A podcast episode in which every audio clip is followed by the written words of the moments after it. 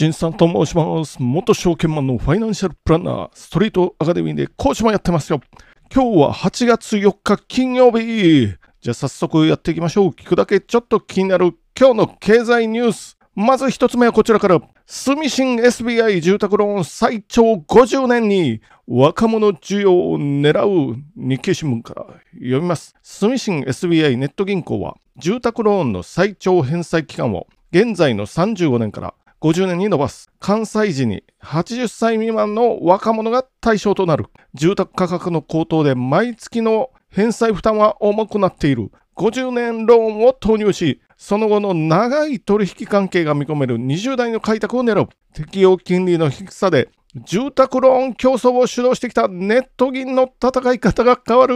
ということで、まあ、東京がね、特にあの新築マンション、これ1億を超えてきてますよ。ということなんで、まあ、20代っていうことです。これ、50年間の返済期間ですけど、払い合わす終わりの時に80歳までってなってるんで、まあもう20代じゃないと借りれないっていうことに、まあ事実上なるっていうことですよね。35年までは50年のうちですよ。35年までは固定金利を選ぶこともできるっていうことで、今、まあ低金利ということですよ。この間日銀がちょっと金融緩和の修正というのを行ってますけれども、まあそれでも低金利には違いないので、35年間は固定。35年の固定期間終了後は変動にすることもできるし、新たに固定金利にするということもできます。で、通常の扱いはあと普通の住宅ローンに準ずるような感じですよね。どんな扱いかっていうと、まず団団体信用生命保険に加入しないといけませんよ。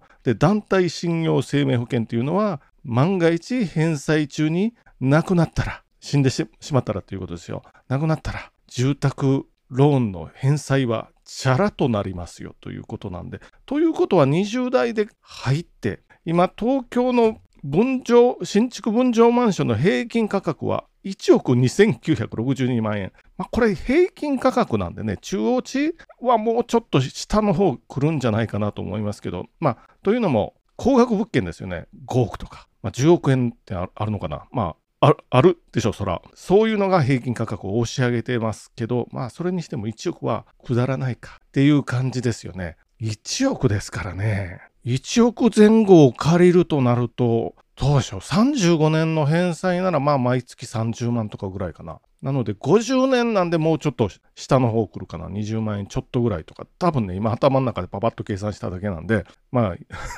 どうかっていうのはありますけれども、まあね、もう20万から30万の返済。これ結構大変ですよね、東京の人たち。新築分譲20万、30万毎月の返済額が。でも団体信用生命がつきますから、まあ、その分生命保険が入ってるっていういうのと一緒ですからね。これは50年間の間に万が一あれば返済しなくて済みますよということは、引き継ぐ人、まあ、相続する人は、これはいい、あ、ま、なくなってていいっていうのはないんですけれども、まあでも、多額の生命保険にも入ることになりますよ。まあ実際には20代でこの1億の新築物件を買ってっていう人はまあかなり少数派といえば少数派になりそうですけどあと早くねやっぱりあよく聞かれるんですけどファイナンシャルプランナーとして早く家を建てた方が家をまあ買った方がいいですかみたいなお話ですけど、あながちそうとも言えないんですよね。っていうのも、まあ、仮に30歳としましょうか。で50年ローン組んで1億の物件買いました。はいいんですけど、これまた定年の時ぐらいですよ。35年とか40年経って65歳、70歳になったら、その新築分譲マンションはまたすでに古くなってますよっていうことで、そっからまた修繕だの、なんだのっていうことになったらお金いることになりますから、できますかと。またローンも残ってますよ。これ50年ローンなら。ローン残って新たな修繕費とか、まあ積み立てていくんでしょうけど、今この修繕とか建て替えですよね、マンションの。これ要件緩和されててちょっと通りやすくなってますから、その時にまたパワーいります。しかも、まだあと10年、15年、残ってますよと、住宅ローンの返済が。ということは、後になってマンション買ってもいいんじゃないっていうようなことも成り立つので、早く建てれば建てるほどいいわけでもないので、あと固定資産税もかかりますからね、ずっと。っていうことなんで、まあ、どちらがいいのかっていうのは、慎重に検討していただいたらと思いながら次のニュースに行ってみましょう。次のニュースも日経新聞からソニーのカメラハリウッド開拓3年で採用5倍監督と二人三脚ちょっと読んでみましょうか。ソニーグループが映画撮影用カメラベニス映画ベニスっていうのはこの商標名になるのかなカメラの名前ですけどね。ベニスで映画産業での存在感を高めている。米ハリウッドの監督らのニーズを徹底して反映し、2022年に採用された米国初の主な映画作品数は3年前の5倍になったソニーグループは傘下に老舗の映画制作会社を持つが新参の映画カメラでも世界市場を開拓するということで主にね映画のカメラのメインどころっていうのはドイツのアリっていう会社ですよ ARRI ドイツのアリここが老舗で世界首位ということで、ソニーのカメラは世界シェアは1割ぐらいだったんですけれども、大規模な映画で使われてますよということで、で、例えば、あの、トップガンマーベリック。ここにも使われてますよ。で、あと、アバターですよね。アバターの2作目のやつですよ。これにも使われてますよ。何かっていうと、監督が自らカメラと映画のヘッドですよね。持って、こう、撮影できる。映画って、映画のカメラってこう、大きくてやっぱり重たいので、ヘッドだけ持って、ヘッドは線で本体とつながってるらしいんですよ。で、トップガンにも使われてますよっていうことで、あのトップガンマーベリックの方ですよね。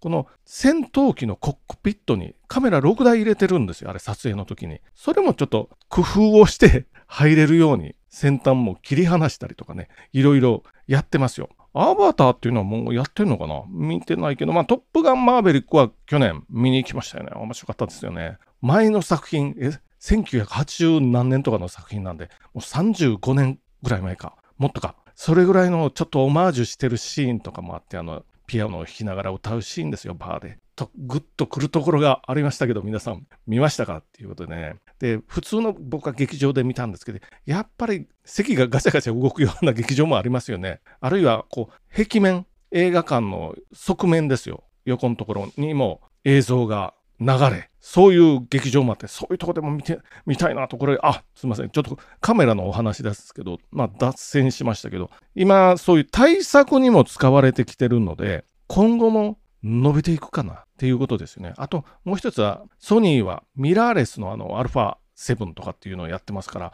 これ技術はゆくゆくは反映していくのかなまあ、ホンダのあの F1 エンジンみたいなもんかもしれないんですけれども、まあ、ホンダは今ちょっと撤退になってまた戻るとかなんとか、そういうふうなことも言ったりしてますけど、このソニーもまだまだ株価というか、時価総額的にはアップルとかに比べたら全然小さいので、日本の会社の中で頑張っていってほしいなと思いながら、次のニュース行ってみましょう。最後のニュースは、共同通信から JR 東海社長リニア工事見通し立たない読みます JR 東海の丹羽社長は3日、大阪市内で開いた定例記者会見で、同社のリニア中央新幹線の令和9年開業が困難になっている東京品川名古屋の工事についてまだ見通しを立てることができないと述べた静岡県が大井川の流入減少を懸念して静岡工区の着工を認めていないことなどを念頭に置いた発言。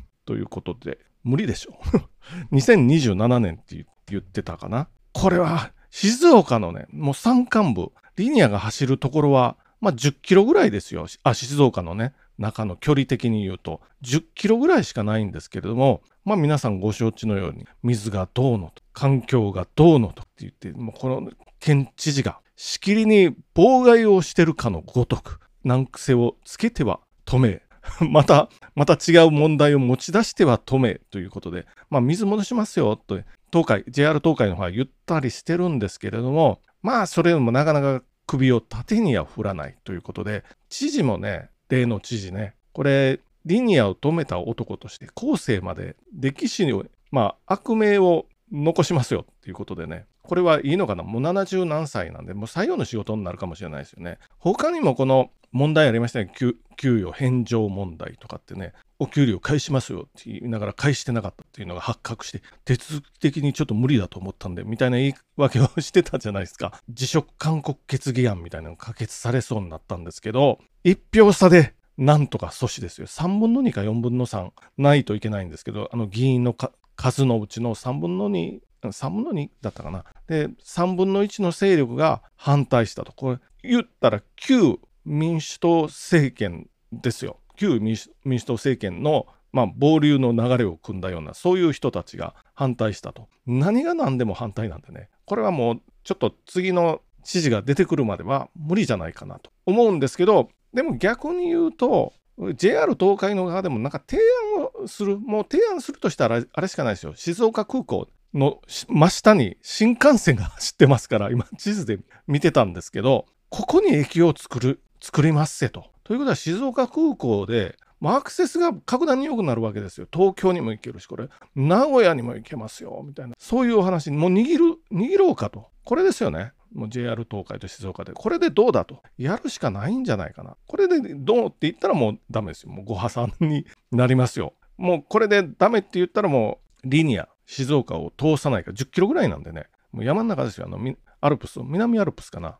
地下を走る、この10キロの距離のおかげで邪魔をされてるんで走らないようにするとかねあるいはもう次の知事が出てくるあ次の知事もでも賛成してくれるとは限りませんからまあどどうなるかとは思うんですけどもこれで静岡空港の下の新幹線駅を作って名古屋東京あるいは名古屋を過ぎると京都もありますよっていうこういう便利な風になりますせと言ってもう提案してもうじゃあバーターするしかないかな思いながらもじゃあ日本のために良くなったらいいと。ということで今日も終わっていってみましょう。じゃあ本日もご清聴どうもありがとうございました。